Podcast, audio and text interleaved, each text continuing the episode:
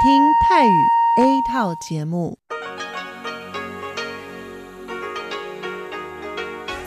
ที่นี่สถานีวิทยุเรดิโอไต้หวันอินเตอร์เนชันแนล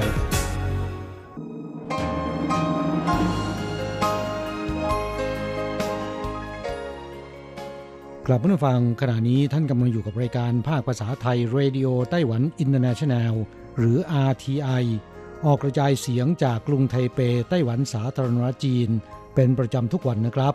นอกจากรับฟังทางเครื่องรับวิทยุได้แล้ว ยังสามารถรับฟังรายการผ่านระบบออนไลน์ได้ที่ thai.rti.org.tw หรือที่ RTI Fanpage นะครับ ขอเชิญติดตามรับฟังรายการของเราได้ ตั้งแต่บัดนี้เป็นต้นไป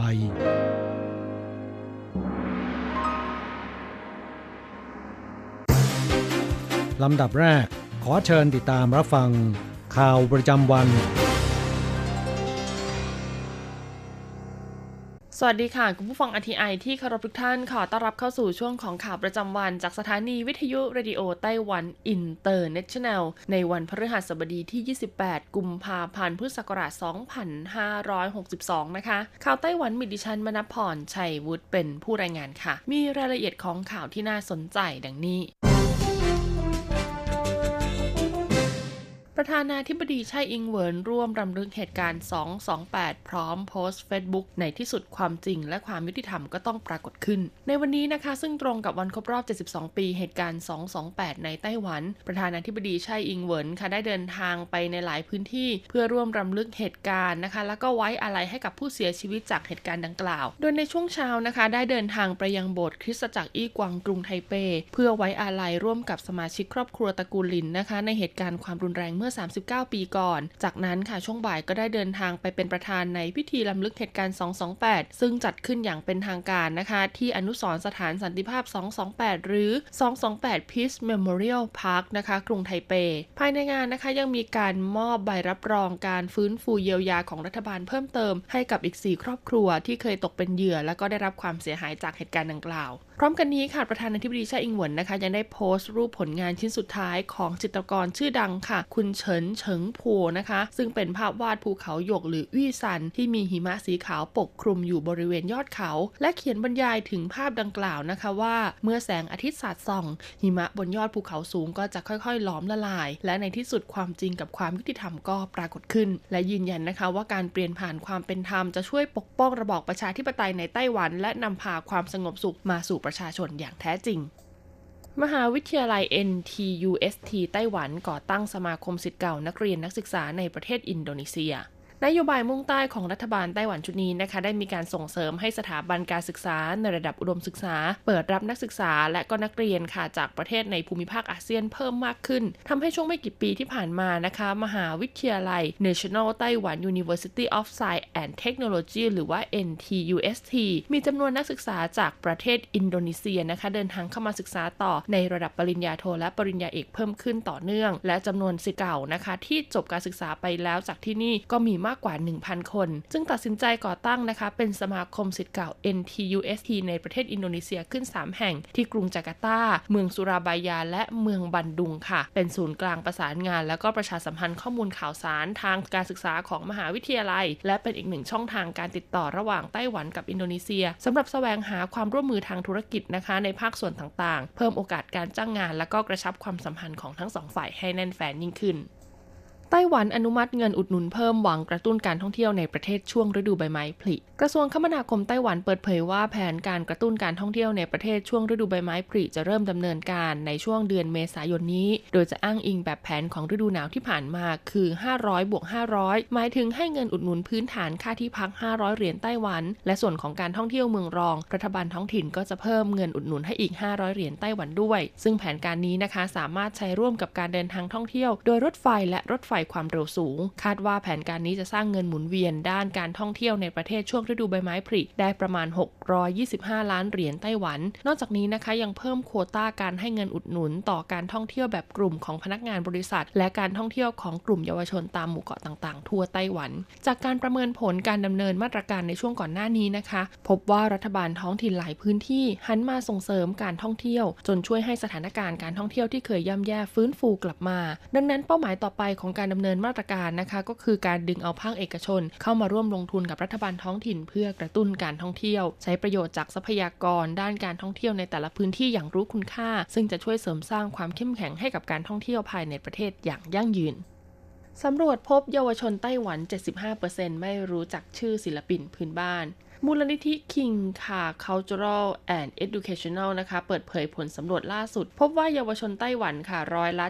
74.7 นะคะ ไม่สามารถเอ่ยชื่อศิลปินในท้องถิ่น และทักษะความสามารถของศิลปินได้เกินกว่า 2 คน แต่ขณะเดียวกันนะคะ เยาวชนไต้หวันสูงถึงร้อยละ 82 กับเลือกใช้ Facebook และ IG เป็นพื้นที่สำหรับแสดงออกเรื่องสุนทรียภาพด้านศิลปะ อีกทั้งยังพบว่าแนวความคิดเรื่องสุนทรียภาพด้านศิลปะของเยาวชนไต้หวันปัจจุบัน กลับโฟกัสที่ความเป็นตัวของตัวเองมากกว่าการใส่ใจบริบทสิ่งแวดล้อมโดยรอบๆตัว ซึ่งอาจส่งผลกระทบต่อภาพรวมของสังคมและวัฒนธรรมในอนาคตได้ มูลนิธิ King Car Cultural and Educational นะคะได้จัดทำผลสำรวจนี้ขึ้น ระหว่างวันที่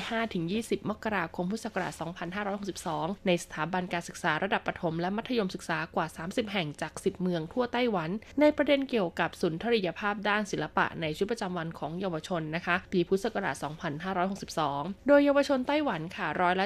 74.7 นะคะไม่รู้จักชื่อและผลงานของศิลปินในท้องถิ่น ซึ่งคำตอบที่ได้ผ่านแบบสอบถามส่วนใหญ่ก็คือรู้จักคุณจงหลี่เหอ และคุณอี้กวางจงนะคะ ศิลปินที่มีประวัติเรื่องราวของเขาบรรจุอยู่ในหลักสูตรการเรียน ขณะที่บางส่วนนะคะ ตอบเป็นศิลปินนักร้องอย่าง Jay Chou Jolin หรือนักแต่งเพลงอย่างคุณ Vincent Fang นะคะ นอกจากนี้นะคะยังมีการสอบถามในประเด็นเกี่ยวกับแหล่งที่มา ของการรับรู้สุนทรียภาพด้านงานศิลปะของเยาวชนค่ะ ซึ่งคำตอบนะคะก็พบว่าร้อยละ60มาจากสื่ออินเทอร์เน็ตรองลงมาก็คือละคร ภาพยนตร์ครอบครัวและก็โรงเรียน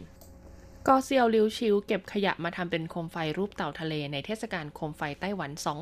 2019 นับถอยหลังนะคะก็จะเหลืออีกเพียง 4 วันค่ะ ก็จะสิ้นสุดการจัดงานเทศกาลโคมไฟไต้หวัน 2019 ที่เมืองพิงตง ซึ่งยอดผู้เข้าชมงานล่าสุดตอนนี้ก็ทะลุ 5 ล้านคนครั้งแล้ว การจัดงานครั้งนี้นะคะ มีโคมไฟประดิษฐ์เพื่อรณรงค์การอนุรักษ์สิ่งแวดล้อมจำนวนไม่น้อย ที่ได้รับความนิยมจากผู้เข้าชมงาน หนึ่งในนั้นนะคะก็คือโคมไฟจากเกาะเสี่ยวหลิวฉิวค่ะ ที่มีการนำเอาขยะที่เก็บได้ บริเวณริมชายหาดรอบเกาะนะคะ มาทำเป็นโคมไฟรูปเต่าทะเลสำหรับบริเวณอ่าวต้าเพิงนะคะ ซึ่งเป็นโซนจัดแสดงหลักของงานเทศกาลโคมไฟ 2019 นอกจากจะมีโคมไฟตามธีมหลักของงานจำนวน 184 ชุดแล้วนะคะ ในระหว่างเดินทางเชื่อมต่อไปยังจุดจัดแสดงต่างๆ กว่า 20 จุดภายในงานนะคะ ก็ยังมีการนำเอาโคมไฟประดิษฐ์เชิงสร้างสรรค์ค่ะ ที่ส่งเข้ามาร่วมแข่งขันในปีนี้กว่า 600 ชิ้นมาจัดแสดงไว้ด้วย ซึ่งในจำนวนโคมไฟมากมายเหล่านี้นะคะ โคมไฟบางส่วนที่สร้างสรรค์มาจากวัสดุรีไซเคิลกลับเป็นที่ได้รับความสนใจและพูดถึงมากบนสื่อออนไลน์ อาทิโคมไฟสวยงามรูปเต่าทะเลนะคะที่ทำจากขยะขวดพลาสติก ซึ่งเก็บได้บริเวณริมชายหาดของเกาะเสี่ยวหลิวชิว ซึ่งผู้ออกแบบนะคะได้แรงบันดาลใจมาจากครอบครัวของเต่าทะเล ที่กำลังแหวกว่ายอยู่อย่างมีความสุขท่ามกลางธรรมชาติสีเขียว โดยหวังว่าผลงานชิ้นนี้นะคะจะช่วยกระตุ้นให้ผู้ชม เกิดจิตสำนึกและก็ตระหนักถึงหน้าที่ของมนุษย์ค่ะในการดูแลอนุรักษ์สิ่งแวดล้อมบนโลกใบนี้ นอกจากนี้นะคะก็ยังมีอุโมงค์แมงกระพุนสีน้ำเงิน ที่มีการทำนะคะ ประตูเข้าออกเป็นโคมไฟรูปกวางและรูปนกอีเสือ ซึ่งในโซนนี้นะคะยังมีการออกแบบเก้าอี้พลังงานแสงอาทิตย์สำหรับใช้นั่งพักผ่อนและชาร์จแบตเตอรี่มือถือด้วย สำหรับข่าวสุดท้ายในวันนี้นะคะ เป็นเรื่องราวของร้านข้าวกล่องใจบุญค่ะเนื้อเน้นๆเลยทีเดียวนะคะ แต่จำหน่ายในราคาเพียง 80 เหรียญไต้หวันเท่านั้น อย่างที่เราทราบกันดีนะคะ ว่าคนไต้หวันกว่าร้อยละ 80 เนี่ยนิยมเลือกรับประทานข้าวกล่องเป็นอาหารกลางวัน หรือที่เราเรียกกันว่าเปี้ยนตังนะคะ ซึ่งส่วนใหญ่แล้วในข้าวกล่องเนี่ยก็จะมีเนื้อสัตว์เป็นอาหารหลักอยู่หนึ่งอย่าง แล้วก็มีผักหรือว่ากับข้าวอื่นๆอีก 2-3 อย่างค่ะ ราคาเฉลี่ยโดยทั่วไปก็จะอยู่ที่ประมาณ 70-90 เหรียญไต้หวัน แต่มีเมืองยุนหลินนะคะ กลับมีร้านร้านขายข้าวกล่องค่ะ ที่คุณจะได้รับเนื้อสัตว์นะคะถึง 3 อย่าง แล้วก็กับข้าวอีก 4 อย่างนะคะ เรียกได้ว่าใส่มากันจนล้นกล่องเลยทีเดียว แต่ราคาจำหน่ายเนี่ยก็เพียงแค่ 80 เหรียญไต้หวันเท่านั้น จนได้รับการขนานนามว่าร้านข้าวกล่องใจบุญนั่นเองแหละค่ะ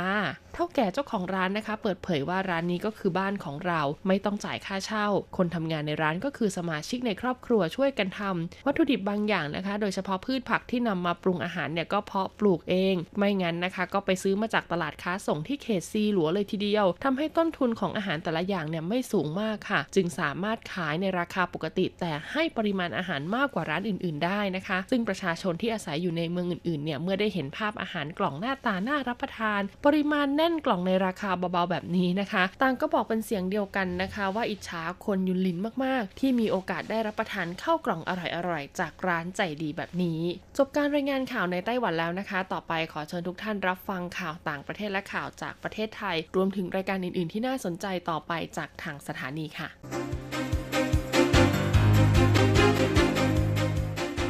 ต่อไปขอเชิญฟังข่าวต่างประเทศและข่าวจากเมืองไทยค่ะ สวัสดีค่ะคุณผู้ฟังที่เคารพ ช่วงของข่าวต่างประเทศและข่าวในเมืองไทยรายงานโดยดิฉันการจยากริชยาคมค่ะ ข่าวต่างประเทศสำหรับวันนี้นั้นเริ่มจากข่าว ออสเตรเลียเผชิญสภาพอากาศร้อนที่สุดในประวัติการ เมื่อวันที่ 28 กุมภาพันธ์ รัฐบาลออสเตรเลียแถลงว่า ออสเตรเลียกำลังเผชิญกับอากาศร้อนที่สุดเป็นประวัติการในช่วงฤดูร้อนตั้งแต่เดือนธันวาคมถึงกุมภาพันธ์ที่ผ่านมา และพยากรณ์อากาศว่าช่วงฤดูใบไม้ร่วงจะยิ่งแล้งหนักขึ้น และสภาพอากาศจะร้อนขึ้นกว่าอุณหภูมิเฉลี่ยปกติ ด้านผู้อำนวยการสำนักอุตุนิยมวิทยาของออสเตรเลียระบุว่า ฤดูร้อนนี้นับว่าร้อนที่สุดเป็นประวัติการ และคาดว่าอุณหภูมิสูงขึ้นเป็นครั้งแรกเฉลี่ยกว่า 2 องศาเซลเซียส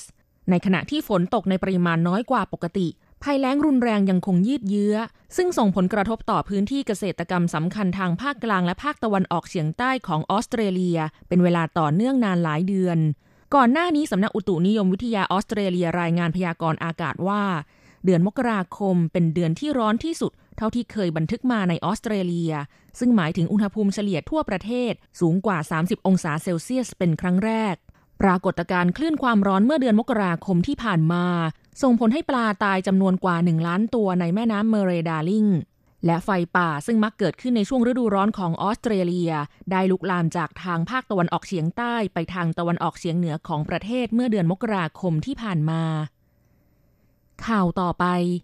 สหรัฐอเมริกาทำลายกำแพงต้นแบบกั้นชายแดนเม็กซิโก กำแพงที่รัฐบาลสหรัฐอเมริกา ก่อสร้างขึ้นเพื่อเป็นต้นแบบกำแพงกั้นชายแดนเม็กซิโกจำนวน 8 ชิ้น ถูกทางการสหรัฐทำลายลงแล้ว โดยกำแพงต้นแบบเหล่านี้สร้างขึ้นที่เมืองซานดิเอโก ซึ่งมีพรมแดนติดกับเมืองติฮัวนาของประเทศเม็กซิโก กำแพงต้นแบบนี้สร้างขึ้นหลังจากที่ประธานาธิบดีโดนัลด์ทรัมป์ผู้นำสหรัฐเข้ารับตำแหน่งเป็นเวลา 9 เดือน โดยเป็นกำแพงคอนกรีต 4 กำแพง และกำแพงเหล็กอีก 4 กำแพง การสร้างกำแพงป้องกันชายแดนระหว่างสหรัฐกับเม็กซิโก เป็นหนึ่งในนโยบายสำคัญของประธานาธิบดีโดนัลด์ทรัมป์แต่จนถึงขณะนี้ยังเป็นที่ถกเถียงกันในสหรัฐ ฝ่ายพันธมิตรของประธานาธิบดีโดนัลด์ทรัมป์ระบุว่าการสร้างกำแพงกั้นชายแดนเป็นการแสดงให้เห็นว่า ประธานาธิบดีทรัมป์ทำตามสัญญาที่เคยหาเสียงไว้ ส่วนฝ่ายที่คัดค้านเห็นว่า เป็นเรื่องที่สิ้นเปลืองงบประมาณมหาศาล และยังเป็นการแสดงออกที่ก้าวร้าวต่อประเทศเพื่อนบ้านอย่างเม็กซิโกอีกด้วย ต่อไปขอเชิญคุณผู้ฟังรับฟังข่าวในเมืองไทยค่ะ กระทรวงการคลังเปิดจองเหรียญบรมราชาพิเศษรัชกาลที่ 10 วันที่ 4 มีนาคมนี้กระทรวงการคลังประกาศว่า กรมธนารักษ์ได้จัดทำเหรียญกระสาบที่ระลึก เหรียญที่ระลึก และเหรียญเฉลิมพระเกียรติ ในโอกาสพระราชพิธีบรมราชาพิเศษ 4 พฤษภาคม 2562 จัดทำขึ้น 3 ประเภท รวมผลิตทุกประเภทไม่เกิน 5 ล้านเหรียญ ประกอบด้วยเหรียญกระสาบที่ระลึก 3 ชนิดราคา ได้แก่เหรียญกระสาบที่ระลึกทองคำชนิดราคา 19,000 บาท ประเภทขัดเงา ราคาจำหน่ายเหรียญละ 40,000 บาทเหรียญกระสาบที่ระลึกเงิน ชนิดราคา 1,000 บาท ประเภทขัดเงาราคาจำหน่ายเหรียญละ 3,000 บาท เหรียญกระสาบที่ระลึกโลหะสีขาว ชนิดราคา 20 บาท ประเภทธรรมดา จ่ายแลกเหรียญละ 20 บาท และเหรียญที่ระลึก 3 ประเภท ได้แก่เหรียญที่ระลึกแพลตตินัม ราคาเหรียญละ 1 ล้านบาท เหรียญที่ระลึกเงินรมดำพ่นทรายพิเศษ ราคาเหรียญละ 5,000 บาท เหรียญที่ระลึกทองแดงรมดำพ่นทรายพิเศษ ราคาเหรียญละ 3,000 บาท และเหรียญที่ระลึกประดับแพรแถบชนิดบุรุษและสตรี ราคาเหรียญละ 1,600 บาท ประชาชนสามารถจองเหรียญดังกล่าวได้ในวันที่ 4 มีนาคม ที่กรมธนารักษ์ทั่วประเทศ ธนาคารกรุงไทยไปรษณีย์ไทย บริษัทเคาน์เตอร์เซอร์วิส โดย 1 คนสามารถจองได้ 1 สิทธิ์ หรือประเภทละ 1 เหรียญ ยกเว้นเหรียญนิกเกิล 20 บาท จองได้ไม่เกิน 5 เหรียญต่อ 1 หมายเลขบัตรประชาชน วันกำหนดรับเหรียญณสถานที่สั่งจองหรือส่งทางไปรษณีย์ตั้งแต่วันที่ 1 มิถุนายน 2562 เป็นต้นไป สำหรับเหรียญเฉลิมพระเกียรติหรือเหรียญประดับแพรแถบ สั่งซื้อที่กรมธนารักษ์ โดยจะแจ้งกำหนดการจำหน่ายให้ทราบต่อไป ต่อไปเป็นอัตราแลกเปลี่ยนประจำวันพฤหัสบดีที่ 28 กุมภาพันธ์ พุทธศักราช 2562 อ้างอิงจากธนาคารกรุงเทพสาขาไทเป โอนเงิน 10,000 บาทใช้เงินเหรียญไต้หวัน 1060 เหรียญ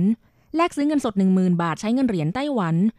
1380 เหรียญ1ดอลลาร์สหรัฐใช้เงินเหรียญไต้หวัน 31.03 เหรียญแลกซื้อค่ะ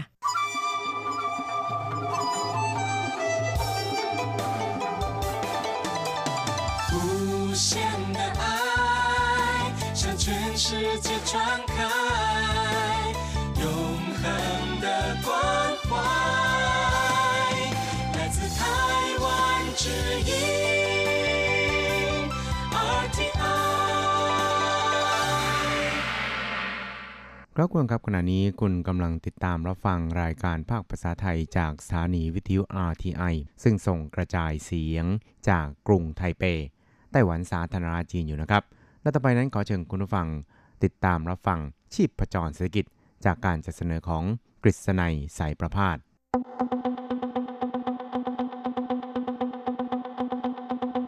กิจก้าวไกลประชาสุขสันต์จับชีพประจรเศรษฐกิจสู่บันไดแห่งความผาสุก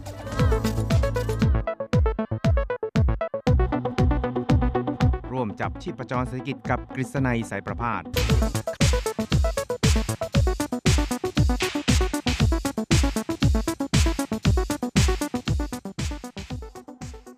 สวัสดีครับคุณผู้ฟังที่รักและเคารพทุกท่านครับ ผมกฤษณัยสารพาดก็กลับมาพบกับคุณผู้ฟังอีกครั้งหนึ่งครับ ในช่วงเวลาของชีพประจรเศรษฐกิจนะครับ ซึ่งก็พบกันเป็นประจำทุกสัปดาห์ครับ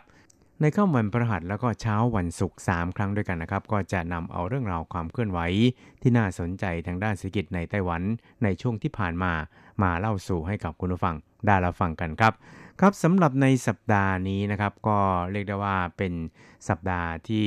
จะมีวันหยุดลองวิกเอนนะครับ ตั้งแต่วันนี้เป็นต้นไปครับก็คือวันที่ 28 กุมภาพันธ์นะครับ เพราะว่าเป็นวันที่ตรงกับ วันที่เกิดเหตุการณ์ 228 หรือว่าเหตุการณ์ 28 กุมภาพันธ์นั่นเองครับ ก็คิดว่าคุณผู้ฟังนั้นก็คงจะทราบดีนะครับว่าเหตุการณ์นั้นเป็นเหตุการณ์อะไรนะครับ เป็นเเหตุการณ์ที่สร้างความตื่นตระหนกนะครับ แล้วก็สร้างความเศร้าโศกให้กับชาวไต้หวันพอสมควรครับ เพราะว่ามีการห้ามหันกันนะครับ แล้วก็ฆ่าลันฟันแทงกันในคราวนั้นเนี่ย ไม่น้อยเลยทีเดียวนะครับ แล้วก็ถือเป็นโศกนาฏกรรมที่ชาวไต้หวันเนี่ยจดจำนะครับ เพราะฉะนั้นเนี่ยก็มีการสร้างหอลำลึกอะไรต่างๆเนี่ยมากมายเลยทีเดียวนะครับ ซึ่งในส่วนของ RTI ภาคภาษาไทยของเรานะครับ ก็ได้มีการจัดทำเป็นคลิปวิดีโอนะครับ แนะนำเกี่ยวกับพิพิธภัณฑ์นะครับ แล้วก็หอลำลึกต่างๆ ที่เกี่ยวข้องกับเหตุการณ์ 228 ให้คุณผู้ฟังเนี่ยได้ติดตามนะครับ แล้วก็ ได้มีโอกาสเข้าใจถึงประวัติศาสตร์ความเป็นมาของเหตุการณ์ 228 ในไต้หวันด้วยครับ ครับแล้วก็เนื่องจากเป็นวันหยุดลองวิกเอนหรือว่าวันหยุดยาวนะครับก็เพราะว่าก็หยุดกันตั้งแต่พฤหัสศุกร์เสาร์อาทิตย์นะครับ ก็รวมแล้วเนี่ยสวันนะครับ เพราะฉะนั้นเนี่ยก็คิดว่าในช่วง 4 วันดังกล่าวนี่นะครับ ก็จะมีชาวไต้หวันนี่นะครับที่ไปทำงานต่างแดนโดยเฉพาะอย่างยิ่งมาทำงานกันที่ไทเป แต่ว่าบ้านอยู่ต่างจังหวัดนะครับ ไม่ว่าจะเป็น ทางภาคกลางภาคใต้เนี่ยก็จะต้อง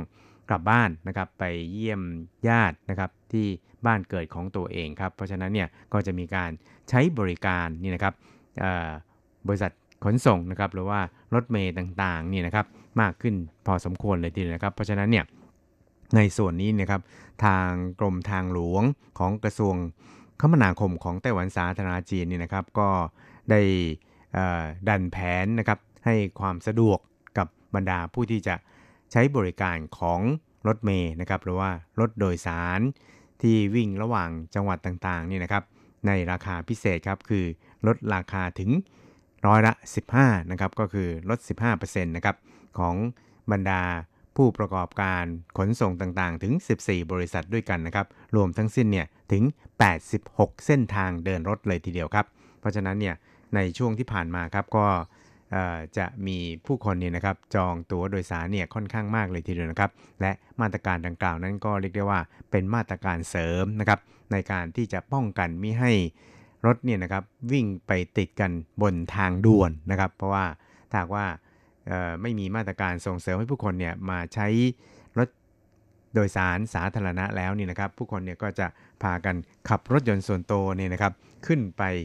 บนทางด่วนนะครับ แล้วก็จะทำให้ทางด่วนเนี่ย กลายเป็นลานจอดรถขนาดยักษ์เลยทีเดียวครับ ครับทั้งนี้นะครับทางกรมทางหลวงของกระทรวงคมนาคมไต้หวันสาธารณจีนก็ระบุเขาบอกว่า ในช่วงวันหยุดยาวลองวิดเอ็น228 นี่นะครับถ้าว่า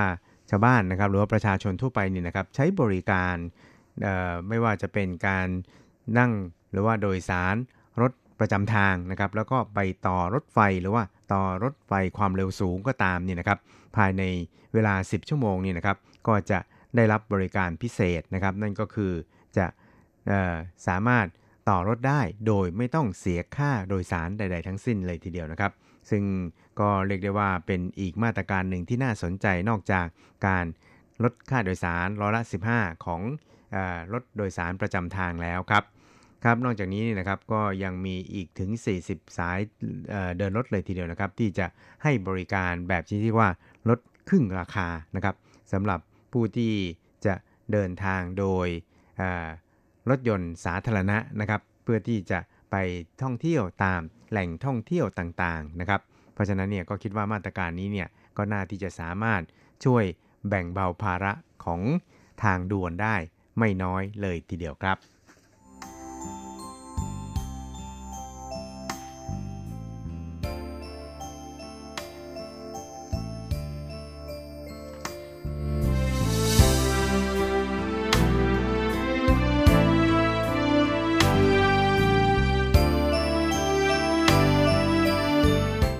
ครับคุณครับอีกเรื่องหนึ่งครับเราไปดูกันที่เรื่องราวเกี่ยวกับเงินเดือนเฉลี่ยของมนุษย์เงินเดือนในไต้หวันในช่วงที่ผ่านมานะครับก็คือช่วงปีที่แล้วนี่นะครับเฉลี่ยเงินเดือนเฉลี่ยนี่นะครับสูงถึง 52,000 NT เลยทีเดียวนะครับ ซึ่งก็ปรากฏว่าผู้ที่ทำงานทางด้านเกี่ยวกับการสื่อสารโทรคมนาคมต่างๆนะครับมีรายได้เฉลี่ยเนี่ยนะครับสูงที่สุดครับถึง กว่า 1 0 0 0 0แสนเหรียญไต้หวันเลยทีเดียวครับ เพราะฉะนั้นเนี่ยก็เรียกได้ว่าเป็นที่อิจฉาตาร้อนกันของหลายๆ อาชีพเลยทีเดียวครับครับการสำรวจดังกล่าวนะครับก็สำรวจโดยสำนักบัญชีกลางสภาบริหารไต้หวันสาธารณจีนนะครับ ก็ระบุเขาบอกว่ารายได้เฉลี่ยของมนุษย์เงินเดือนตลอดทั้งปีปีที่แล้วนี่นะครับ อยู่ที่เดือนละ 4980 NT ครับ คิดเป็นเพิ่มขึ้นโดยเฉลี่ยนะต่อปีนี่นะครับ ร้อยละ 2.57 ครับ แล้วก็ถือได้ว่าเป็นอัตราการเพิ่มขึ้นที่สูงที่สุดในรอบ 18 ปีครับ และถ้าหากว่ารวมเอาโบนัสปลายปีเข้าไปด้วยนี่นะครับ รายได้เฉลี่ยหรือว่าเงินเดือนเฉลี่ยของแต่ละคนนะครับ ก็จะอยู่ที่ประมาณ 51,957 NT ครับ เพิ่มขึ้นร้อยละ 3.94 ต่อปีครับ ครับสำหรับการประเมินนะครับเกี่ยวกับสาขาอาชีพต่างๆ แล้วนี่นะครับ ผู้ที่ยึดอาชีพทางด้านการสื่อสารโทรคมนาคมนี่นะครับจะมีรายได้เฉลี่ยสูงที่สุดครับถึงเดือนละ 1 0 0 0 0แกับ791 NT ครับก็เรียกได้ว่าเป็นที่อิจฉาตาร้อนของสาขาอื่นๆครับครับทั้งนี้นะครับคุณพันหนิงสิงนะครับในฐานะรองผู้อำนวยการฝ่ายการสำรวจนะครับสถานการณ์ของชาติสำนักบัญชีกลางสภาบริหารไต้หวันสาธารณจีนนั้น ก็ได้ เปิดเผยเกี่ยวกับเรื่องนี้ครับ โดยบอกก็บอกว่า我们最主要的三个指标就是受雇员工的人数、好加班工时跟薪资，似乎并没有。ครับเขาก็เล่าให้ฟังนะครับ บอกว่าใน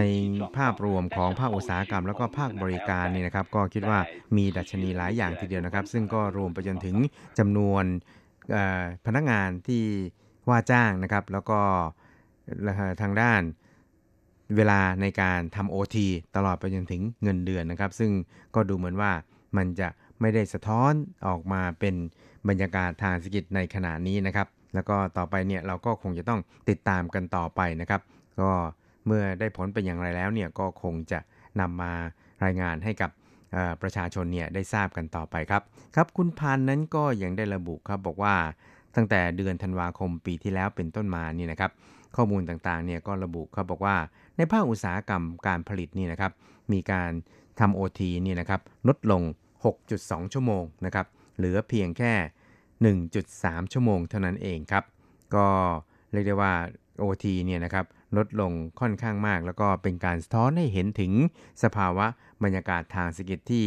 ชะลอตัวลงนั่นเองครับ ครับสำหรับรายได้เฉลี่ยของสาขาอาชีพต่างๆนะครับ ก็อย่างที่เรียนให้ทราบครับว่า สูงสุดนั้นก็เป็นสาขาอาชีพของโทรคมนาคมนะครับหรือว่าการสื่อสารเนี่ยเฉลี่ยเดือนละ 1 0 0 0 0แสนกับ 791 NT ครับแต่ว่าถ้าว่าทำงานในภาคการธนาคารเนี่ยก็น้อยหน้ากว่ากันไม่เท่าไหร่นะครับ เพราะว่ามีรายได้เฉลี่ยถึง 99,311 NT ครับและ เป็นอันดับ 3 นั้นก็เป็นผู้ที่ยึดอาชีพเกี่ยวกับทางด้านพลังงานไฟฟ้า หรือว่าพลังงานเชื้อเพลิงนะครับต่างๆเนี่ยประมาณ 95,853 NT ครับ และถ้าหากว่าทำงานในประเภทการคมนาคมทางอากาศนะครับ ก็จะมีรายได้สูงถึง 94,304 NT เลยทีเดียวครับ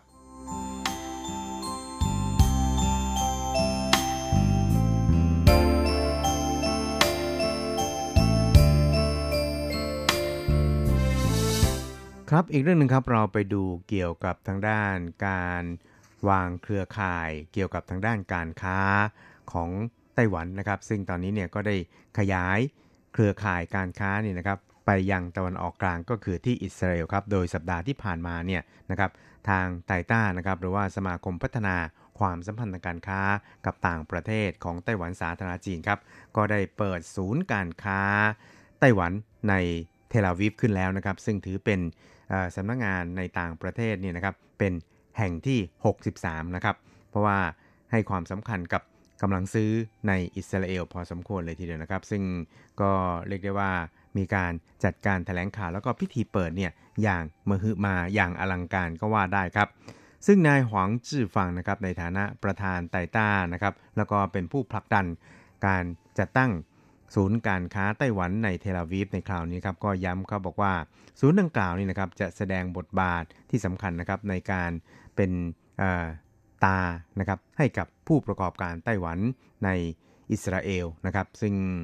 นอกจากนี้เนี่ยก็ยังจะช่วยหาแหล่งนะครับ หรือว่าหาผู้ซื้อนะครับตลอดจนเป็นตัวเชื่อมนะครับ เป็นตัวกลางให้กับ เทคโนโลยีอันทันสมัยของอิสราเอลนะครับ แล้วก็ต่อค่าภาคการผลิตของไต้หวันด้วยนะครับ แล้วก็ถือได้ว่าจะเป็นสะพานเชื่อมนะครับที่สำคัญของอทั้งไต้หวันแล้วก็ทั้งของอิสราเอลด้วยครับครับในหวังจื้อฟังนั้นก็บอกเขาบอกว่าถึงแม้ว่าไต้หวันกับอิสราเอลนั้น ต่างก็เป็นประเทศเล็กๆนะครับ แต่ว่าในแง่ของเศรษฐกิจแล้วนี่นะครับ ก็เรียกได้ว่ามีขนาดที่ ถูกจับตามองจากทั่วโลกก็ว่าได้ครับ อิสราเอลนี่นะครับก็มีความสามารถในการคิดสร้างสรรค์นะครับต่างๆเนี่ยอยู่ในระดับแนวหน้าของโลกนะครับ กล่าวได้ว่าเป็นซิลิคอนใหม่ในภาคพื้นเอเชียตะวันออกกลางก็ว่าได้ครับ แล้วก็ยังมีอีกหลายบริษัทเลยทีเดียวนะครับ ที่ไปเอาหุ้นเนี่ยไปขายในตลาดหลักทรัพย์นัสดาในสหรัฐหลายแห่งทีเดียวครับ แล้วก็ ลองลงมาจากสหรัฐแล้วก็จีนแผ่นดินใหญ่เท่านั้นเองครับ ในขณะที่ไต้หวันนั้นก็ถือได้ว่าเป็น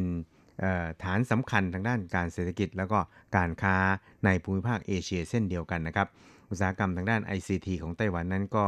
ไม่แพ้ใครในโลกนี้เหมือนกันครับ เพราะฉะนั้นเนี่ยถ้าว่าทั้งสองฝ่ายนี่นะครับสามารถที่จะจับมือประสานกันได้นี่นะครับ ก็เรียกได้ว่า1บวก1เนี่ยน่าจะมากกว่า2เนี่ย หลายเท่าตัวหรือว่าหลายสิบเท่าเลยทีเดียวนะครับ เพราะฉะนั้นอนาคตทางด้านเศรษฐกิจและการค้าระหว่างกันนั้นก็จะเป็นที่ประจักษ์ต่อไปในอนาคตนะครับครับ แล้วก็ในส่วนของทางศูนย์การค้าไต้หวันประจำเทลอาวีฟดังกล่าวนี่นะครับ ได้จัดส่งเจ้าหน้าที่ที่มีความเชี่ยวชาญ แล้วก็เรียกได้ว่าผ่านการฝึกอบรม ผู้บริหารระดับสูงจากไตต้าเนี่ยไปประจำการที่นั่นนะครับ เพื่อที่จะไปจัดตั้งเป็นทีม ติดต่อแลกเปลี่ยนทางด้านอุตสาหกรรม นวัตกรรมกับอิสราเอลที่นั่นนะครับ แล้วก็จะมีการติดต่อแลกเปลี่ยนกันอย่างทั่วด้านกับอิสราเอลนะครับครับคุณผู้ชมครับเวลาของชีพจรเศรษฐกิจในวันนี้ก็หมดลงแต่เพียงเท่านี้ครับ เราจะกลับมาพบกันใหม่ในสัปดาห์หน้า สวัสดีครับ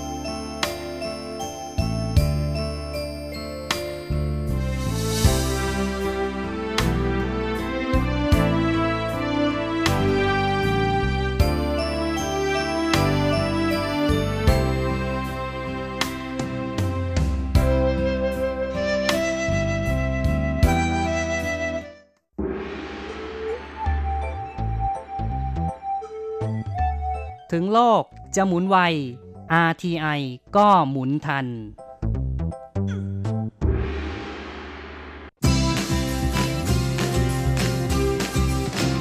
ข่าวเด็ดกีฬามัน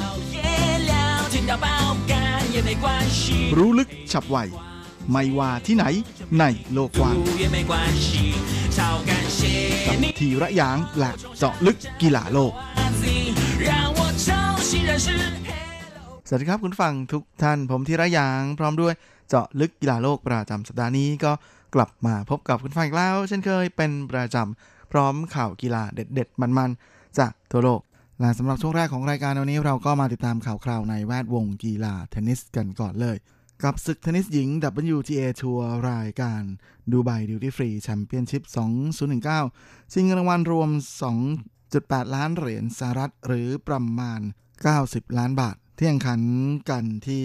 นครดูไบของสหรัฐอาหรับเอมิเรส ซึ่งในการแข่งขันประเภทหญิงเดี่ยวนั้นเซี่ยสูเหวยสาวไต้หวันก็ทำผลงานได้ดีทีเดียวเธอมีโอกาสทะลุเข้าถึงรอบรองชนะเลิศ โดยเส้นทางของเธอกว่าจะถึงรอบรองนั้นก็เป็นอะไรที่ไม่ธรรมดาจริงๆนะเพราะว่าสามารถเก็บมือดีได้หลายคนเลยนะทั้งอนาสตาเซียเซวาสโตวานะฮะแล้วก็ยังมี แองเจลิเก้เคอร์เบอร์อดีตมือหนึ่งของโลก แถมยังปราบคาโรลินาพริสโความาด้วยนะฮะหลายคู่แข่งของเธอในรอบรองชนะเลิศนั้น ก็คืออสาวเช็กเปตราควิโตวาซึ่งปัจจุบันนั้นเป็นมือวางอันดับ 4 ของโลกนะฮะแล้วก็เพิ่งจะคว้ารองแชมป์หญิงเดี่ยวของออสเตรเลียนโอเพนมาหมาดหมาดเมื่อช่วงต้นปีที่ผ่านมานี้เอง โดยสถิติการพบกันก่อนหน้านี้นั้นเช่สวยกับคาวิโตว่าเคยเจอมาแล้ว 3 ครั้งนะฮะซึ่งเช่สวยแพ้รวดแถมยังเป็นการแพ้แบบกินไข่นะไม่เคยได้เซตเลยสักครั้ง แต่แม้ว่าสถิตินั้นจะเป็นฝ่ายที่ดีกว่าแต่ วิตวาก็ไม่ประมาทเสียสวยนะฮะก่อนลงแข่งเธอก็ให้สัมภาษณ์นะว่าเซี่ยซูเหวยนั้น ถือเป็นคู่แข่งที่เล่นด้วยยากคนหนึ่ง ก่อนหน้านี้เคยเพิ่งเจอกันนะเมื่อต้นปีในทัวร์นาเมนต์ที่ซิดนีย์นะก็เซี่ยซูเหวยนั้นทำให้เธอเล่นได้ยากมาก ๆ เชื่อว่าในครั้งนี้ก็คงจะเป็นอะไรที่น่าจะคู่สู้กันได้สนุก และเธอเองก็พร้อมแล้วสำหรับการแข่งขันในนัดนี้และแน่นอนฮะแหมช่วงแรกนั้นต่างฝ่ายต่างก็ ผลัดกันรักษาเกมเสิร์ฟนะฮะในช่วง 6 เกมแรก ก่อนที่เซซวยนั้นจะเป็นฝ่ายที่เบรกคู่แข่งได้ก่อนในเกมที่ 7 จนได้โอกาสออกนำที่ 4 ต่อ 3 หลังจากนั้นก็สามารถรักษาเกมเสิร์ฟของตัวเองเอาไว้ได้ แต่ในช่วงท้ายของเซตแรกวิตาว่านั้น ก็โดนเซซวยมาเบรกเกมเสิร์ฟเพิ่มอีก 1 เกมนะก็เลยทำให้เซซวย เธอเก็บเซตแรกไปได้ก่อนด้วยสกอร์ 6 ต่อ3เซตที่2เขาวิตว่าหันมาเร่งเกมบุกมากขึ้น แล้วก็เร่งจังหวะเกมให้เร็วขึ้นนะฮะจนทำให้มีโอกาสเบรกเกมเสิร์ฟของเซี่ยสวยได้ในเกมที่ 3 แล้วก็เกมที่ 5 ส่งผลให้หลังจบ 5 เกมนะฮะเซี่ยสวยตามห่างถึง 1 ต่อ 4 โดยจุดเปลี่ยนก็มาอยู่ในเกมที่ 6 ที่เซี่ยสวยนั้นสามารถยื้อควิโตวาได้ถึง 5 ดิวส์นะฮะ แล้วก็ในตรงนี้ยังมีถึง 3 เบรกพอยต์เลย แต่ว่าเธอเก็บไม่ได้นะฮะทำให้คาวิตาว่านั้นรักษาเกมเสิร์ฟเอาไว้ได้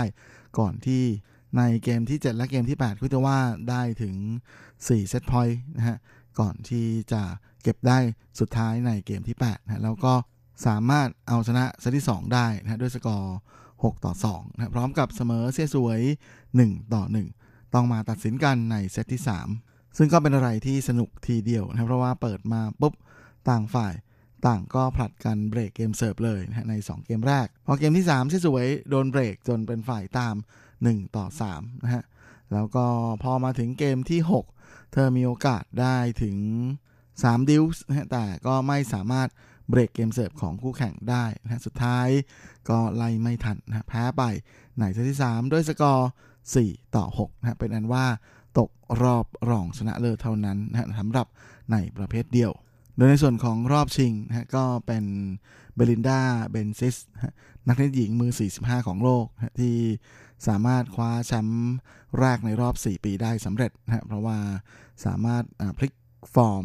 มาคว่ำควิโตวานะฮะไป 2 ต่อ 1 เซตด้วยสกอร์ 6 6 ต่อ 3 1 ต่อ 6 แล้วก็ 6 ต่อ 2 ส่วนสำหรับในประเภทคู่นะฮะเซี่ยซูเหวยก็ได้ลงแข่งเหมือนกันนะฮะซึ่งเธอจับคู่กับ สาวเช็กอีกคนหนึ่งนะฮะบาร์โบราสไตรโควาโดยรอบรองชนะเลิศนั้นคู่แข่งของเซี่ยซูเหวยและบาร์โบราก็คือสองสาวไต้หวันนะฮะจันหยงร้านและจันเฮาฉิง โดยตระกูลเซียและตระกูลจันนั้นก็เป็นสองตระกูลนักเทนนิสที่ก็ประมาณว่ามีชื่อเสียงในไต้หวันในปัจจุบันนี้นะฮะสองบ้านนี้แหละนะคู่นี้ก็คือทั้ง 4 คนนี้เลยนะฮะเคยเจอกันมาแล้วด้วยนะฮะก่อนหน้านี้ เมื่อปี 2018นะก็คือปีที่แล้วนี่เองในรายการที่อินเดียนเวลโดยในครั้งนั้นก็เป็นฝ้าของเซ่สวยและไซโควาที่เอาชนะไป 6 ต่อ 4 5 ต่อ 7 แล้วก็ 10 ต่อ 6 มาในครั้งนี้ก็เชื่อว่าสองสาวจันนั้นก็อยากจะแก้มือเอาคืนแน่นอนนะก็ไม่นึกเหมือนกันว่า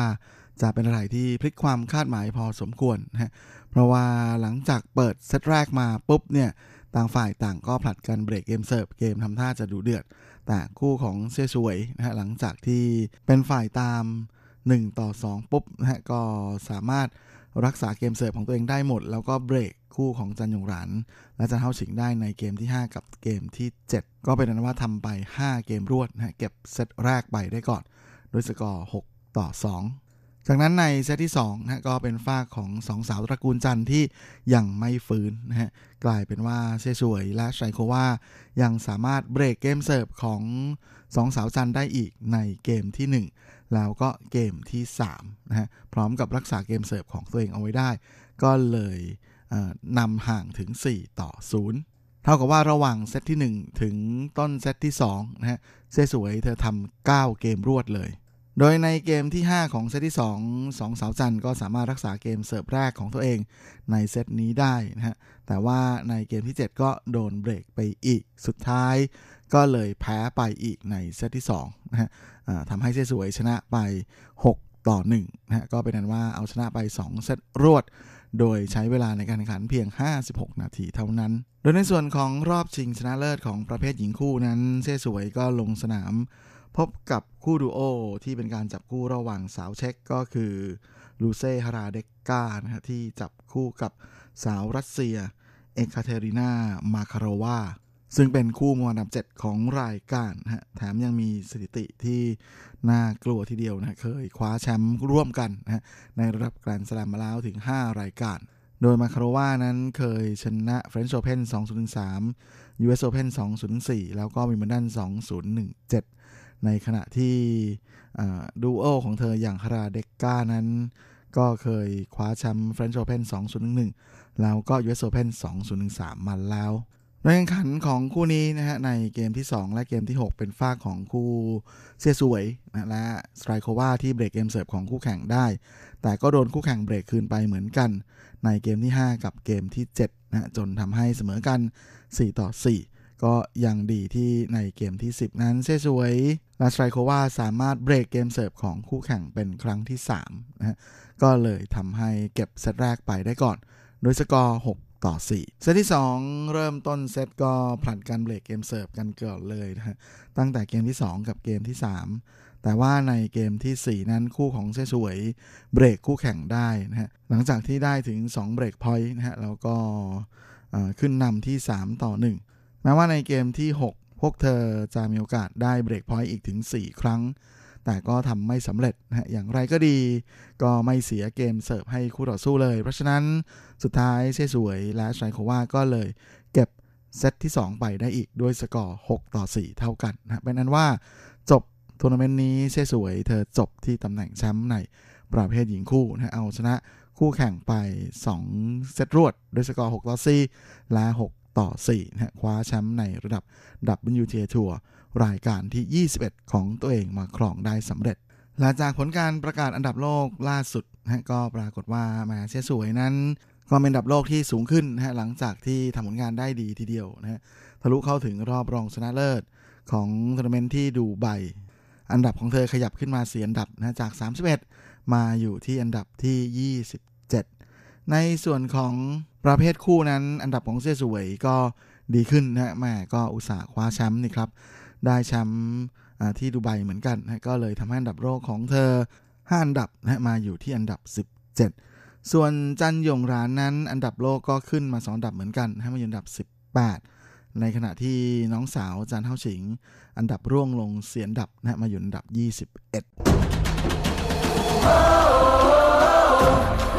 21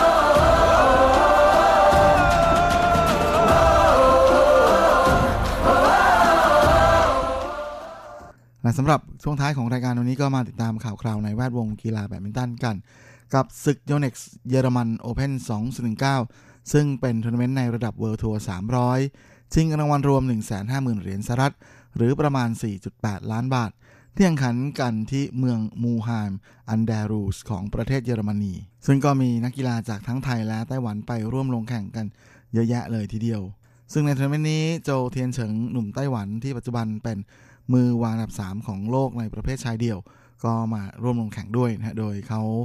เป็นแชมป์เก่าอยู่ด้วย ซึ่งเจ้าตัวก็หมายมั่นปั้นมือมาก ๆเลยนะว่าจะคว้าแชมป์เป็นครั้งที่ 3 ติดต่อกันให้ได้ โดยโจเทนเฉิงนั้นก็ได้รับการจัดให้เป็นมือวางอันดับ 2 ของรายการนะลงสนามในรอบแรกก็เจอกับ มือวางอันดับ 43 ของโลกจากทีมใหญ่นั่นก็คือโจเจอฉี คู่นี้ยังไม่เคยเจอกันมาก่อนนะก็เป็นฝ้าของโจเทนเฉิงที่เริ่มเล่นแบบบุกดุเดือดตั้งแต่ช่วงเริ่มต้นเกมแรกเลยทีเดียว จนมีโอกาสออกนำห่างที่ 7 ต่อ4นะแต่ว่าหลังจากนั้นคู่แข่งก็ทำไป 5 แต้มรวดนะกลายเป็นฝ่ายไล่ตามที่ 7 ต่อ 9 และโจเทนเฉิงก็กลับมาเอา 5 แต้มรวดเหมือนกันนะจากนั้นทั้งคู่ก็ มาเสมอกันที่ 16 ต่อ 16 จากนั้นเกมก็ยังค่อนข้างจะคู่ขี้สูสีนะแต่ก็เป็นฝ้าของโจเทนเฉิงที่เล่นได้อย่างแน่นอนกว่า ก็เลยสามารถเก็บเกมแรกไปได้ก่อน โดยสกอร์ 21 ต่อ 19เกมที่ 2 ก็รู้สึกว่าโจเทนเฉิงนั้นจะเป็นฝ่ายที่เล่นได้แน่นอน แล้วก็บุกได้อย่างรวดเร็ว จังหวะเกมเร็วขึ้นนะก็เลยทำให้เป็นฝ่ายที่ทำคะแนนนำห่างถึง 5 ลูกตั้งแต่ช่วงเริ่มต้นเกมเลยทีเดียวนะฮะจากนั้นก็ทำคะแนนนำมาโดยตลอดนะฮะแล้วก็เก็บเกมที่ 2 ไปได้แบบไม่เหนื่อยที่สกอร์ 21 ต่อ 12 เป็นอันว่าจบการแข่งขันใช้เวลาในการแข่งขันรวมทั้งสิ้น 37 นาทีเท่านั้นนะก็เก็บคู่แข่งได้สำเร็จทะลุเข้าสู่รอบ 2 ต่อไป ส่วนสำหรับนักกีฬาไทยนั้นก็ไปลงแข่งกันหลายคนทีเดียวนะฮะอย่างหญิงเดียว ก็มีน้องครีมบุษนันอึ้งบำรุงพันธ์มืออันดับ 25 ของโลกก็ไล่ตอนทำคะแนนเอาชนะอาริยาดีเมอร์บักนะมือ 60 ของโลกจากตุรกีไปขาดลอย 2 ต่อ 0 เกม ด้วยสกอร์ 21 ต่อ 13 แล้วก็ 21 ต่อ 11 โดยใช้เวลาแข่งขัน 34 นาทีเท่านั้นนะโดยบุษนันนั้นจะผ่านเข้าไปเจอกับจางไปเหวินนะมือสีของรายการที่เป็นมืออันดับ 12 ของโลกจากอเมริกา ด้านในส่วนของชายคู่รอบเมนรอนะฮะก็มีอาร์ตบดินทร์อิสสระที่จับคู่กับเอ็มมณีพงศ์จงจิตรคู่ 32 ของโลกนะฮะ ก็ตบทำคะแนนเอาชนะทาคุโตะอินุอิกับยูกิคาเนโกะคู่มือวางอันดับ 4 ของรายการ ที่เป็นคู่อันดับของโลกจากญี่ปุ่นไปได้แบบขาดลอยเลยทีเดียวนะฮะโดยสกอร์ 21 ต่อ 17 แล้วก็ 21 ต่อ 18 2 ต่อ 0 เกม ใช้เวลาในการแข่งขัน 44 นาทีเท่านั้น โดยคู่ของบดินกับมณีพงษ์นั้นจะผ่านเข้าไปรอพบผู้ชนะระหว่างลีหยางกับหวังชิลิน คู่มืออันดับ 161 ของโลกจากไต้หวันนะที่จะเจอกับคู่ของอูชวนหยีกับเหรินเสี่ยวหยูคู่มืออันดับ 24 ของโลกจากจีน ในส่วนของน้องเมลรัชนกอินทนนท์ที่เป็นมืออันดับ 3 ของรายการแล้วก็เป็นมืออันดับ 8 ของโลกนั้นก็สามารถชนะผ่านเฉินเสี่ยวซิน นะมืออันดับ 24 ของโลกจากจีนไปนะเพราะว่าสาวเฉินนั้นขอยอมแพ้ หลังจากแข่งขันไปได้ 24 นาทีเท่านั้น เดี๋ยวไว้สัปดาห์หน้านะเรามาลุ้นกันต่อดีกว่านะว่าแหมทัพนักกีฬาทั้ง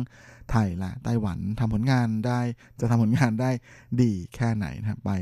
ถึงดวงดาวกันหรือเปล่าในทัวร์นาเมนต์นี้ที่เยอรมันครับและเวลาของรายการสัปดาห์นี้ก็หมดลงอีกแล้วนะครับผมก็คงจะต้องขอตัว ขอลาไปก่อนด้วยเวลาเป็นเท่านี้เอาไว้เราค่อยกลับมาพบกันอีกครั้งอาทิตย์หน้าเช่นเคย ในวันและเวลาเดียวกันนี้ส่วนสำหรับวันนี้ ก็ขอให้พรให้คุณฟังทุกท่านโชคดีมีความสุข สุขภาพแข็งแรงกันทุกหน้าทุกคนเฮงๆและสวัสดีครับ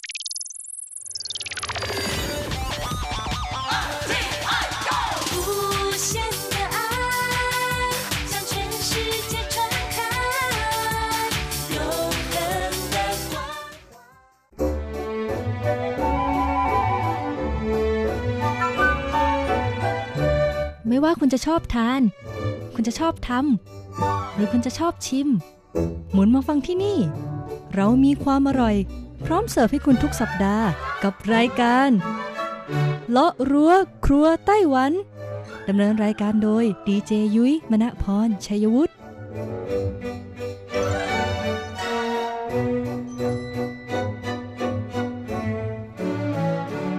วัสดีค่ะ คุณผู้ฟังอทีไอที่เคารพทุกท่านขอต้อนรับเข้าสู่รายการเลาะรั้วครัวไต้หวันนะคะ รายการที่จะนำเสนอเรื่องราวของความอร่อยที่เกิดขึ้นในไต้หวันดำเนินรายการโดยดิฉันดีเจยุ้ยมณพรชัยวุฒิค่ะ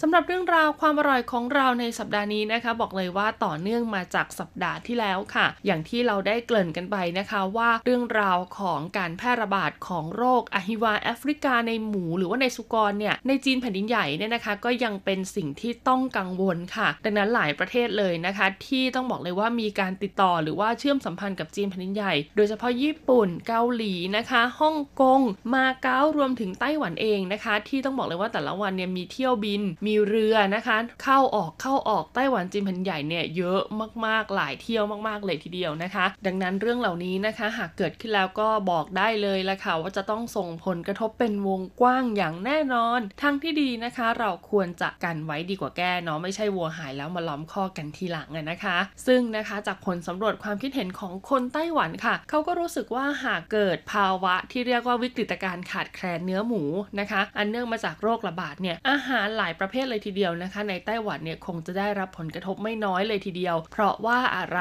นะคะ เพราะว่าอาหารเหล่านี้เนี่ยมีเนื้อหมูเป็นส่วนผสมหลักในการทำอาหารนั่นเองนะคะ ซึ่งสัปดาห์ที่แล้วนะคะ ก็ได้พูดอันดับ 10 ถึงอันดับ 6 ค่ะ คุณผู้ฟัง อันประกอบด้วยนะคะจูโร่กันหรือว่าพวกหมูแผ่นหมูอบหมูแห้งต่างๆนะคะ แล้วก็ตามด้วยเรอโกค่ะเรอโกก็คือฮอทดอกนั่นเองนะในสไตล์ของยุโรปอเมริกันนะคะ ต่อมาอันดับ 8 ค่ะก็คือชาซาวฟันนะคะ หรือว่าข้าวหน้าหมูแดงนั่นเองนะอันดับ 7 นะคะ ก็เป็นเรื่องราวของจ้าจูผายค่ะ เป็นข้าวหน้าหมูทอด หรือว่าเป็นหมูทอดรสชาติต่างๆ ที่โอ้โห คนไต้หวันนี่ชื่นชอบมากๆเลยทีเดียวนะคะ ที่สำคัญนะ กาหลีจ้าจูผายนี่คือเป็นอะไรที่คนไต้หวันชอบมากข้าวหน้าแกงกะหรี่หมูทอดอะนะ เพราะว่าเขาได้รับอิทธิพลการทานเมนูนี้มาจากญี่ปุ่นนะคะ แล้วก็สุดท้ายค่ะก็คืออันดับที่ 6 นะคะ กุนเชียงหรือว่าเซียงฉางในภาษาจีนนั่นเองนะ อย่างที่บอกเลยค่ะ โอ้โหกุนเชียงก็มีหลายรสชาติมากๆ แต่ไม่ว่าจะเป็นรสชาติใดก็ตามของกุนเชียงในไต้หวันนะคะ ล้วนมีเนื้อหมูเป็นส่วนประกอบสำคัญ งั้นเขาจะเรียกกุนเชียงได้ยังไงจริงไหมล่ะคะ ดังนั้นสัปดาห์นี้ค่ะเรามาต่อกันที่ 5 อันดับสุดท้ายกันเลยดีกว่านะคะ ซึ่งต้องบอกเลยว่าโอ้โห ผลโหวตของแต่ละเมนูอาหารเนี่ยทะลุหลักแสนเลยนะคุณผู้ฟังเรียกได้ว่า 2-3แสนอัพเลยทีเดียวหูยผลโหวตเยอะขนาดนี้นี่แสดงว่ามีความสำคัญกับคนไต้หวันแล้วก็เป็นอาหารที่เรียกได้ว่าขาดเจ้าเนื้อหมูเนี่ยไม่ได้จริง ๆ เลยล่ะค่ะ ช่วง เปิดตำรา ความอร่อย สำหรับอันดับที่ 5 นะคะ ก็คือเมนูที่มีชื่อภาษาจีนว่าเจียวเล่ยค่ะ หรือว่าตระกูลเกี๊ยวต่างๆ นั่นเองนะคุณผู้ฟังแน่นอนแหละค่ะ ต้นกำเนิดของเกี๊ยวนะคะ ก็มาจากฮ่องกงแล้วก็ญี่ปุ่นถูกไหมในไต้หวัน ถ้าเป็นแป้งสีเหลืองบางๆหน่อยนะคะ ก็จะเป็นเกี๊ยวในสไตล์ฮ่องกงเสฉวนซะเป็นส่วนใหญ่นะคะ แต่ถ้าเป็นเกี๊ยวแป้งสีขาวนะคะ หรือว่าเป็นแป้งสีอื่นที่หนาๆหน่อยห่อออกมาแล้วเป็นรูปเหมือนรูปเงินแบบสไตล์จีนโบราณเนี่ยก็จะเป็นเกี๊ยวในสไตล์ของไต้หวันนะคะ หรือว่าของชาวจีนนะคะ แล้วก็มีในส่วนของญี่ปุ่นมาผสมผสานด้วยนั่นเอง ซึ่งเจ้าเจียวเล่ยนะคะ ถึงแม้ว่าจะมีรสชาติต่างๆ มากมายนะคุณผู้ฟังแต่ว่าส่วนประกอบหลักของมันก็คือเนื้อหมูเนี่ยแหละค่ะ เพราะว่าเนื้อหมูเนี่ยมันจะมีทั้งส่วนที่เป็นเนื้อแล้วก็เป็นมันติดอยู่นะคะ ดังนั้นพอเอาไปทำไส้เกี๊ยวนะคะ ผสมกับเนื้อชนิดอื่น ๆ หรือว่าเป็นอาหารทะเลเหล่านี้ก็จะทำให้รสชาติของส่วนผสมเนี่ยมีความกลมกล่อมมากขึ้น แล้วก็ตัวไส้ของมันเนี่ยก็จะมีความเด้งดึบเหนียวหนึบมากขึ้นด้วยนั่นเองนะคะ ซึ่งต้องบอกเลยนะคะว่าคนไต้หวันกว่า 50%ค่ะชื่นชอบการรับประทานเกี๊ยวมาก ๆ เลยทีเดียวนะคุณผู้ฟัง ร้านที่จำหน่ายเกี๊ยวเนี่ยก็มีทั้งแบบที่จำหน่ายสำเร็จรูปแล้วก็คือเป็นแบบร้อนๆพร้อมทานนะคะ รวมถึงเป็นจำหน่ายแบบเย็นคุณสามารถซื้อไปลวกทานเองที่บ้านได้ด้วย ราคาก็ถูกมากๆเลยทีเดียวนะคะโอ้โหบางที่เนี่ยลูกละ 2-3 บาทเท่านั้นเองไส้แน่น ๆ ลูกใหญ่ ๆ เลยทีเดียวนะ ดังนั้นนะคะก็ไม่แปลกใจเลยละค่ะว่าหากขาดเนื้อหมูไปแล้วเจ้าเมนูเนี่ยจะะอยู่ได้ยังไง ต่อมาอันดับ 4 ค่ะ ต้องบอกเลยว่าเป็นเมนูสำคัญมากๆนะคะ เพราะว่าเมนูนี้เนี่ยนอกจากจะสามารถหารับประทานได้ในชีวิตประจำวันแล้วนะในช่วงเทศกาลสำคัญสำคัญ อย่างเช่นเทศกาลตวนอู่เจียนะคะ หรือว่าเทศกาลไหว้บะจ่าง เจ้าเมนูตัวนี้ก็คงจะไม่สามารถหนีหายไปได้ค่ะ เมนูที่วิพูดถึงก็คือโร่จ้งหรือว่าบะจ่างนั่นเองนะคะ หรือที่เราเรียกกันว่าขนมจ้างนั่นเองค่ะเอาจริงๆแล้วบะจ่างในไต้หวันเนี่ยก็มีรสชาติที่หลากหลายนะคะ มีทั้งแบบเค็มแล้วก็แบบหวาน แล้วก็มีหลายสูตรมากๆนะเพราะว่าในอ่าชาวจีนนะคะ แต่ละพื้นที่เนี่ยเขาก็มีสูตรการทำบะจ่างที่ไม่เหมือนกัน อย่างในไต้หวันเองนะคะ ขนาดภาคเหนือภาคกลางภาคใต้นะ แค่ 3 ภาคเนี้ยคุณผู้ฟังคือยังทำบะจ่างออกมาไม่เหมือนกันเลยนะคะ โดยเฉพาะบะจ่างรสเค็มค่ะ แต่สิ่งที่เหมือนกันอยู่อย่างหนึ่งที่จะต้องมีในไส้บะจ่างเลยก็คือส่วนประกอบที่เกี่ยวข้องกับเนื้อหมูค่ะ อาจจะเป็นหมูตุนหมู3ชั้น หมูพะโล้หรือว่าจะเป็นหมูอบแห้งอะไรต่างๆ เหล่านี้ก็ได้นะคะ แต่จำเป็นมากเลยค่ะ ถ้าคุณตัดสินใจเลือกที่จะทำบะจ่างแบบเค็มแล้ว เนื้อหมูเป็นสิ่งที่ขาดไม่ได้ในเมนูนี้อย่างแน่นอนเลยทีเดียวนะคุณผู้ฟังที่สำคัญนะคะ หากทานบะจ่างไปแล้วไม่เจอเนื้อหมูแล้วก็ดิฉันบอกเลยว่าเป็นอะไรที่ผิดหวังมากๆจริง ๆ นะ อย่างตัวดิฉันเองเนี่ยเคย เคยแบบว่าไปทานบะจ่างเจ้าหนึ่งคุณผู้ฟังเขาก็บอกว่ามันเป็นเจ้าดังเนาะแต่ดิฉันก็ไม่รู้ว่ามันเป็นเจ้าดังแบบในสไตล์สูตรเจอะไรเงี้ยอืมกัดเข้าไปเท่าไหร่ก็หาเนื้อหมูไม่เจอสักทีนะคะ เจอแต่ไส้ผักกับเต้าหู้บอกเลยว่าเสียใจมากจริง ๆ ต่อมาในอันดับที่ 3 ค่ะ คือเมนูที่มีชื่อว่า โร่เจ้าฟันเกินคว่างโร่ฟังนะคะ หรือพูดง่ายๆก็คือเมนูหมูพะโล้หมู 3 ชั้นนั่นเองค่ะ ซึ่งต้องบอกเลยนะคะว่าไต้หวันเนี่ยเป็นประเทศที่โหยนิยมนำเอาหมูเขาเรียกว่าอะไรล่ะ หมูพะโล้ใช่ไหมเออเป็นหมู 3 ชั้นสับหรือว่าเป็นหมูสับนี่แหละเอาไปผัดนะคะกับเครื่องพะโล้ค่ะ ให้มีความหอมน้ำมันเยิ้มๆแล้วก็เอานำมาราดข้าว รับประทานเป็นอาหารารกล่องก็ได้นะคะ หรือว่าจะเป็นหมู 3 ชั้นนะคะ หมูพะโล้3ชั้นเอามาซอยนะคะ เป็นชิ้นเล็กๆ แล้วก็รับประทานคู่กับผักดองโอ้โห เป็นอาหารมื้อหลักที่ต้องบอกเลยว่า หาสามารถหารับประทานได้ ตั้งแต่ร้านสะดวกซื้อยันร้านข้างทาง แล้วก็ร้านเหลาขนาดใหญ่ ๆ เลยทีเดียวนะคะ ซึ่งต้องบอกเลยค่ะว่าเมนูนี้ขึ้นชื่อเลยในเรื่องของการมีเนื้อหมูเป็นส่วนประกอบค่ะ เรียกได้ว่าใช้หมูกันครบทุกส่วนเลยทีเดียวนะคุณผู้ฟัง ดังนั้นค่ะหากขาดเนื้อหมูไปนะคะ เมนูนี้คงไม่สามารถผลิตออกมาได้เลยนะ คุณผู้ฟังนะ จะไปทำเป็นเนื้อพะโล้แพะพะโล้หรือว่าไก่พะโล้เนี่ยก็คงไม่เหมาะเท่ากับหมูพะโล้ค่ะ เพราะอะไรเพราะว่าหมูเนี่ยนะคะ เวลาเราเอาไปพะโล้เนี่ยมันก็จะมีในส่วนของชั้นไข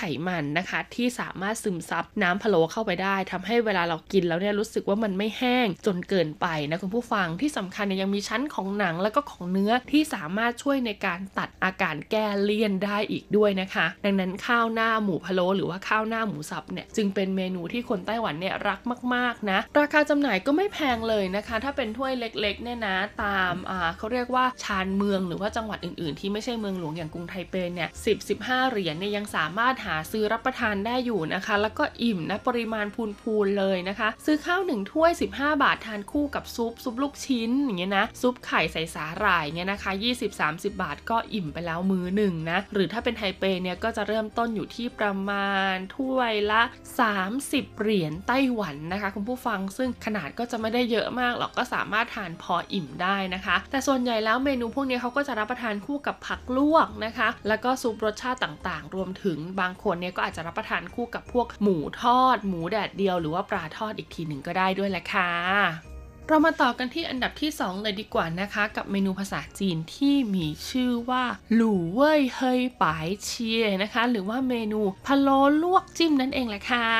หากใครเคยมีโอกาสนะคะ เดินทางมาเที่ยวไต้หวันแล้วก็ไปเดินตามร้านสะดวกซื้อต่างๆ หรือว่าไปเดินตลาดนะคะ หรือว่าไปในมาร์เก็ตกลางคืนหรือตลาดตอนเช้าก็ได้นะคุณจะเห็นเลยล่ะค่ะว่าเขาจะมีเป็นถาดเป็นถาดนะคะ ที่มีพวกเครื่องในเนื้อหมูส่วนต่างๆนะคะ หรือว่าหมูเห็ดเป็ดไก่ มีผัก มีเต้าหู้นะคะ ที่ผ่านการพะโล้เรียบร้อยแล้ว แล้วก็ปล่อยให้มันดูเย็นๆ แห้งๆ แข็งๆ อยู่อย่างนั้น อันนั้นแหละค่ะ เขาเรียกว่าเมนูพะโล้ลวกนะคะ จิ้มนั่นเองนะ ก็คือว่าเขาจะเอาเจ้าพะโล้พวกนี้ไปลวกนะคะ ลวกเสร็จแล้วเขาก็จะมีซอสสูตรพิเศษราดนะคะ รับประทานคู่กันบอกเลยอร่อยมากๆ ส่วนใหญ่เราจะพบเห็นเมนูพะโล้ลวกจิ้มนะคะ หรือว่าหลู่เว่ยเนี่ยที่ร้านขายอาหารจำพวกก๋วยเตี๋ยวบะหมี่ต่างๆนะคะ ก็เป็นเหมือนเครื่องเคียงอะคุณผู้ฟัง เพราะไต้หวันนะคะเขาจะมีบะหมี่ชนิดหนึ่งค่ะ ที่ชื่อว่าหยางชุนเมียนนะคะ เจ้าหยางชุนเมียนก็คือเป็นบะหมี่ที่เรียกได้ว่าไม่มีอะไรเลยพื้นฐานมากๆ เหินหยางชุนแบบบริสุทธิ์มากๆเลยทีเดียวนะคะ เพราะอะไรเพราะมีแค่เส้นมีผักลวกนิดหน่อยนะคะ แล้วก็มีน้ำซุปใส่แค่นี้ ไม่มีส่วนผสมของเนื้อสัตว์อะไรใด ๆ ทั้งสิ้นค่ะ ดังนั้นหากคุณต้องการโปรตีนหรือว่าอาหารที่มีรสชาติมากขึ้น เพื่อมาทานคู่กับเจ้าหยางชุนเมียนเนี่ยคนส่วนใหญ่เขาก็จะเลือกสั่งเป็นเนี่ยแหละค่ะหลู่เว่ยเฮยปายเชียตัวนี้นะคะ เพราะเขาสามารถเลือกในส่วนที่เขาชอบกินนะอาจจะเลือกเป็นสาหร่าย เต้าหู้ ไข่ลวก ไส้หมูนะคะ จุ๋ยเปียนโรก็คือบริเวณกระพุ้งแก้มหมูอะไรอย่างเงี้ยนะหรือว่าจะเป็นเครื่องในหมูก็ได้นะคะ หูหมูก็ได้นะที่คนไต้หวันนิยมรับประทานกันนะคะนำมาลวกจากนั้นก็ราดซอสสูตรพิเศษของแต่ละร้านเลยล่ะค่ะ ก็จะได้ของลวกที่มีรสชาติเข้มข้นขึ้นนะนำมารับประทานคู่กับบะหมี่ที่มีรสชาติไม่ได้เข้มข้นมากนะคุณผู้ฟัง ซึ่งก็จะช่วยให้อัตรสการรับประทานอาหารของคุณเนี่ยดียิ่งขึ้นที่สำคัญนะ คุณก็จะได้รับประทานอาหารครบ 5 หมู่ด้วยเพราะคุณก็จะได้โปรตีนจากเจ้าหลูเว่ยเหล่านี้แหละค่ะ และอันดับสุดท้ายอันดับหนึ่งค่ะ คือเมนูที่มีชื่อว่าโร่เหวียนนะคะ หรือว่าเมนูสาคูยักษ์ทอดนั่นเองที่ยุ้ยเรียกสาคูยักษ์ทอดเพราะอะไรนะคะ เพราะว่าโร่เหวียนเนี่ยหน้าตามันเหมือนสาคูเลยคุณผู้ฟังต่างกันแค่ ขนาดมันใหญ่กว่า มันเป็นสาคูขนาดเท่าสลับเปาอะคุณผู้ฟังคิดดูแล้วกันนะ แต่ตัวแป้งที่เขานำมาใช้นะคะ ก็จะเป็นแป้งใสๆขาวๆเหมือนแป้งสาคูเลยทีเดียวละค่ะ ยุ้ยก็เลยเรียกว่าสาคูยักษ์ทอด วิธีการทำของเขานะคะก็คือจะเอาแป้งสาคูตัวนี้แหละค่ะมาห่อไส้ ซึ่งส่วนประกอบสำคัญของไส้ก็คงหนีไม่พ้นเนื้อหมูนะคะคุณผู้ฟังมีเห็ดหอมนะคะ บางเจ้าเนี่ยมีการใส่ไข่เค็ม มีการใส่กุนเชียงอะไรลงไปด้วยนะ จากนั้นก็ห่อแล้วก็นำไปนึ่งก่อนค่ะ ซึ่งขั้นตอนของการนึ่งเนี่ยก็คือเราจะนึ่งให้สุกเลยนะคะ เพื่อให้แป้งเนี่ยนิ่ม แต่ก่อนรับประทานค่ะ เราจะไม่นำไปนึ่งซ้ำนะคุณผู้ฟัง แต่เขาจะนำมาทอดให้ตัวแป้งข้างนอกเนี่ยมีความกรอบมากขึ้นอ่าพอแป้งข้างนอกกรอบมากขึ้นเนี่ยเขาก็จะกันไกมาตัดให้แป้งเนี่ยมันแยกออกกัน แล้วก็ราดด้วยน้ำซอสสูตรพิเศษของเขาซึ่งเป็นซอสสีแดงๆนะคะ ซึ่งเจ้าเมนูโร่หยวนเนี่ยขึ้นชื่อมากๆเลยนะ ที่เมืองจังหว้า ซึ่งยุ้ยเนี่ยเคยได้มีการนำมาบอกเล่ากับผู้ฟังรับทราบกันไปเรียบร้อยแล้วนะคะ แต่ถึงแม้ว่าจะเป็นเมนูชื่อดังในจังหว้านะคะ เพราะว่ามีถนนหนึ่งสายเนี่ยขายเฉพาะโร่หยวนอย่างเดียว แต่ก็ไม่ได้หมายความว่าที่อื่นเนี่ยเขาจะไม่นิยมทานโร่หยวนกันนะคะ คุณผู้ฟังเพราะด้วยความที่นิยมรับประทานกันทั่วไต้หวันนี่แหละค่ะ ก็เลยทำให้เป็นเมนูที่คนไต้หวันเนี่ยยกให้เป็นอันดับหนึ่งเลยนะว่าถ้าหากหมูติดโรคไม่สามารถนำเอาเนื้อหมูมาทำอาหารได้เนี่ยเจ้าเมนูโรเหวียนก็คงจะหายไปจากไต้หวันในเร็ววันอย่างแน่นอนเลยทีเดียวนะคะ ต้องบอกเลยว่าเจ้าสาคูยักษ์ทอดเนี่ยนะราคาจำหน่ายก็แพงอยู่นะ อย่างที่บอกแหละลูกหนึ่งขนาดเท่าซาลาเปากินลูกเดียวก็อิ่มแล้วนะคะ ส่วนใหญ่ก็เลยจะจำหน่ายกันอยู่ที่ประมาณ 30 เหรียญไต้หวันแหละค่ะ Música เป็นยังไงกันบ้างคะสำหรับเรื่องราวของเราในสัปดาห์นี้นะคะ บอกเลยว่าอาหารทุกอย่างที่วิบอกเล่าให้คุณผู้ฟังรับทราบไปเนี่ยเป็นอาหารที่เรียกได้ว่าผูกพันกับคนไต้หวันมาหลายยุคหลายสมัยเลยทีเดียวนะคะ ก็เหมือนกับเราเนาะโตมากับกะเพราไข่ดาว หรือว่าข้าวไข่เจียวหมูสับอย่างนั้นเลยนะคะ ซึ่งก็เป็นสิ่งที่ขาดไม่ได้เลยละค่ะ ดังนั้นหากหมูติดโรคนะคะ แล้วก็ไม่สามารถหาเนื้อหมูมาทำอาหารพวกนี้ได้ดิฉันว่าไต้หวันเนี่ยคงจะเกิดวิกฤตด้านอาหารที่น่ากลัวมากๆเลยทีเดียวยวภาวนาเลยนะ ว่าอย่าให้มีวันนั้นเลยนะคุณผู้ฟังเนาะสำหรับวันนี้หมดเวลาของความอร่อยแล้วละค่ะสัปดาห์หน้ายุ้ยจะเอาเรื่องอะไรเกี่ยวกับความอร่อยในไต้หวันมาบอกเล่าให้ฟังกันนั้น บอกเลยว่าเด็ดอร่อยแน่นอนเลยทีเดียวนะคะ เจอกันสัปดาห์หน้า สวัสดีค่ะ